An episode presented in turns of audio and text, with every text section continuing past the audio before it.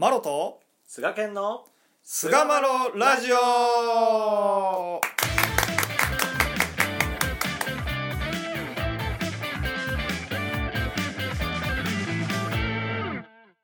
さあそれでは始まりました。第407回菅マロラジオ。はい、えー今回はどんな心でというテーマでお話をしていきたいと思います、どうぞよろしくお願いいたします。よろしくお願いします。大丈夫ですか？あの今ちょっとゲゲップでそうなったわ。皆様に謝りなさい。すいません。すいません。いやいや、どんな心でというね、はいはいまあ、あのこの道はですね、特にこの、えー心のことをですね、えーいろいろとこう、なんていうんですか、あのこ言及されるわけですよ、様は。うん、ね。まあ、多いですよね。まあ、うん因縁なんていう教理で言ったら、心の道、ですよね。因縁というは心の道とか言ってね。心の道というタグで、なんですか？でこんな心になりなされとかっていうのもね優しい心になりなされやとかね助けなされや。とかっつってやっぱこう心をね非常にこうフォーカスをこうあの当てられている、うん。まあこれはまあ天理教だけじゃないんでしょうけれども、うんうんうん、うん。またね、こう心の務めが身の務めっていうように、こううんうん。心がこう態度やったり行いの上に現れるっていうぐらいまで心を高めるっていうのも、まあ、先人の一つの話の切り口なのかなっていうふうに。はい。はい。はい。うんでもまあね心一つが我がのものと言われているうん。私たちでありますので、はい。その我がのものをしっかりとこう磨き上げていくという、まあ、これはですね非常にこう信仰者として大切な心構えなんだろうということはですね、うん。えーちょっとまあお道を勉強してお道の教えに触れていくとですね、えーえーある程度までいったらこう気づけるところではないかなと思うんですね。うん。うん。とはいえですよ。うん私たち人間というのはあざないものでありますので、うん。見えたることばかり言うというところもまあねどんだけ信仰してても見えたるところに意識がいってしまうというのもこれもまあ人間でありますからうん、まあね致し方ない部分もあるのかなと、うん。いうこともまあ踏まえた上でうん。でそっちに触れてしまった時にまたいろんな未情であったり事情を見せられてですね、うん。えー心の問題にまたフォーカスし直すという、まあ、これの繰り返しで心を少しずつ磨いていくんだろうとうん。いいうふうには思うんですよね。や本当にその通りで。うん。そういう出来事があるからこそ自分の心のその癖というものにこう向き合うことができるっていうお互いだろうなと思うんですよね。そうですよね。そういった困った事情がなくなることも確かにありがたいことではあるんですけども、起こってきたからにはやっぱりそれを生き節に変えて通らせてもらうっていう心のまあ入れ替えを図っていくとうん。いうことがうん。この信仰の大事な一つの要なんじゃないかなと。まあ、そうですよね。思いますね。でやっぱりこう親様は、うん。まあ、じっていうかね、まあ、人生を豊かにしていくうんっていうことを考えた時に、うんやっぱりこうよく考えがちなのはもうちょっとお金があったらとか、うん。まあ、それは当然ね、お金があるに越したことはないかもしれませんけれどもでもあのそのお金を使うのは結局心であったりするわけですし、うん。自分自身の心がこう豊かにうん。なっていなかったらですね、うん。やっぱり、あのー人生が豊かになっていかないんじゃないかなというふうには思うんですよね。うん。ですから、まあ、それをこう思った時にねで親様のお雛形親様がどう教え導かれたかっていうところを僕も眺めてたらですね、うん。親様はどんなことをやったかとかっていうのはねあまり頓着なされてない感じがするんですよね。うん。あーこんだけ素晴らしいことしたんやとかうん。こんだけ信者さん作ってきたんやとか、うんまあ、そういったところはさほどなんていうんですかね頓着されておられなくてですね。うん。それよりもそのしたことやったことの中でですねうん。お前はどういった心でそこのことに当たってたんやと。うん。お前はどういう心を使っていたんやと。うん。どういうふうに心を入れ替えていったんやと、どんな心でそのことに当たっていったかということだけをずっとこう見つめておられたんじゃないかなというふうに僕は感じるんですよ。うん、神様がこうお受け取りになられるものっていうのが何なのかということですね、うんうん。そうなんですよ。結局人間はあざないからねこんだけ、えー、立派な建物作ったとか、うん、あんだけ人を養蚕導いたんやっていうところだけがやっぱり目に見える世界ですので、目に見えてあらすごいなあの人ってなりがちなんですけども、うんうん、おそらく今親様がおられたらそんなことはまああそうかやと、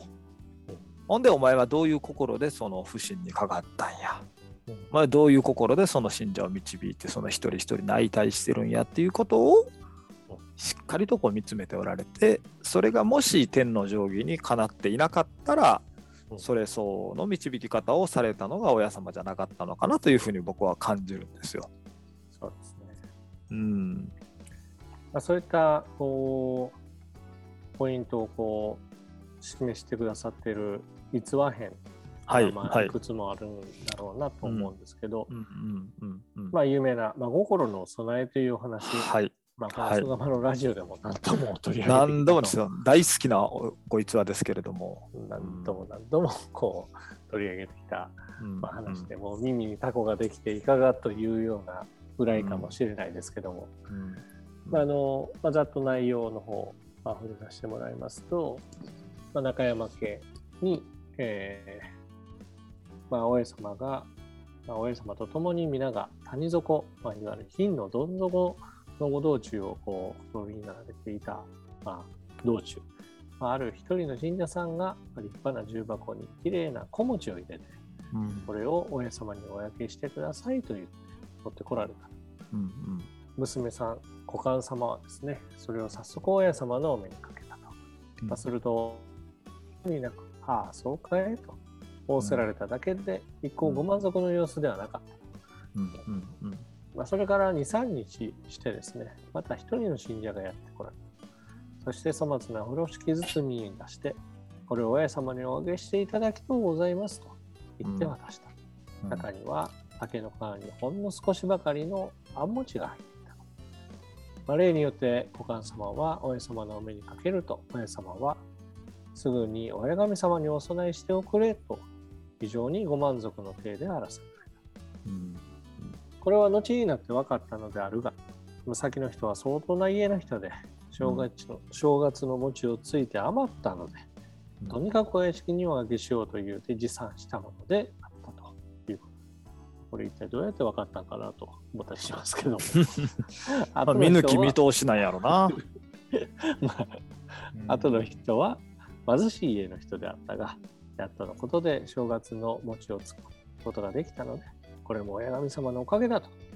何を置いてもお初をというので、そのつきたてのところを取って持ってきたのであったと。うん、様には2人の人の心がそれぞれちゃんとお分かりになっていたのであると。こういう例はたくさんあって、その後、多くの信者の人々が時々、まあ、国々ところどころの、まあ、珍しいものを親様に召し上がっていただきたいという持ってまいるようになっていくわけですけども、神様はその品物よりもその人の真心をお喜びくださるのが常にあったと。そして中には高慢心で持ってきたようなものがあるとそばのものに勧められてたとえそれをお召し上がりになってもいらんのに無理に食べた時のようにちっとも味がないと仰せられたというふうにうん、こういうお話が残っているわけですが、うんうん。まあ、いろんな、まあ、あの視野のしどころ切り口があるかなとは思いますけども、まあ、肝心要の部分はやっぱりどんな心で、うん、そうですよ。というところではないかなと思いますね。そうなんですよ。だから本当にどれだけ高価なもの珍しいもの高額なものをお持ちしたとしても、うん。そこに高慢心が、ね、起点にあると、うん、全く神様としてはあの、ね、喜ばれていなかったというのが、あるんやろうなと思うんですね。そうですよね。まあ要は何でしょうね。そこにやっぱりこう喜びっていうものが乗っかっていないと、うん、そうなんよね。まあこれはお供えという、まあ、シーンになるわけですけども、お供えになり得ないということなのではないかなと思う。そういうことよね。ここまあ距離上考えればですね、この世界はもう全て親神様であり、うん、私たちはその親神様の懐の中に、まあ、住まいをさせていただいているということですよね。だから親神様の中にあるものを右から左に移動してるのがこのお供えではないかなとはいはい思うわけですよ。その親神様の中にあるものをこれ振り回してお持ちにしてっていうことをやってるわけであって、うん、そこに我々の心が乗らなかったら、うん、ただの移動したということだけになってしまうんだろうなと思うわけですよね。そうですよね。いや、ほんませやな。私たちがお供えできるのはやっぱり心しかないっていうのは、まあ、教理から考えてもまさにその通りじゃないかなと思うところですね。まだこれもね、よく使ってる逸話編ですけど、天に届くりですよね、はい、144。親様が明治17年3月24日にから4月5日まで奈良監獄所へご苦労下された。入信まなしですよね。幸田中三郎さんも一緒に10日間入牢拘禁されて。その間、中三郎さんは極利から便所掃除を命ぜられて、うん、えー、その便所掃除を得た中三郎さんが親様のお前に戻ると、親様は、幸田藩こんなところへ連れてきて、便所のような無才ところの掃除をさされて、あんたはどう思うたかえとお尋ね下されたので、中三郎さんは何をさせていただいても神様の御用向きを務めさせていただくと思えば実に結構でございますと申し上げると親様の仰せくださるにはそうそうどんな辛いことや嫌なことでも結構と思うてすれば天に届くり神様を受け取りくださるりは結構に変えてくださる。なれども偉い仕事しんどい仕事をなんぼしてもああ、辛いな、ああ、嫌やな、と不足不足でしては、天に届くりは不足になるのやでとお諭しくだされたと。うん、ここから私は本当学ぶのはですね、うん、人目についた派手なあ仕事、うん、花形の役職、そういったことはですね、えー、そういったことでもですね、えー、高慢心で、えー、勤めていたり、えー、目に見えるところだけを派手なところだけをせっせとやってるというのではですね神さんに届くりはその高慢心しか届かんねやろうなというふうに思うんですよ。でもたとえ便所掃除であってもですね神さんの御用向きやというその心一つなんですよね。どんなことであっても神さんの御用向きやということで、えー、務めさせてもうとったらですね、す、べ、て天に届くりは結構に変えてくださるんやと。誠に分かりやすくですね、ありがたい教えやと僕は思うんですよね。うん。うん、い思います。まあ、この、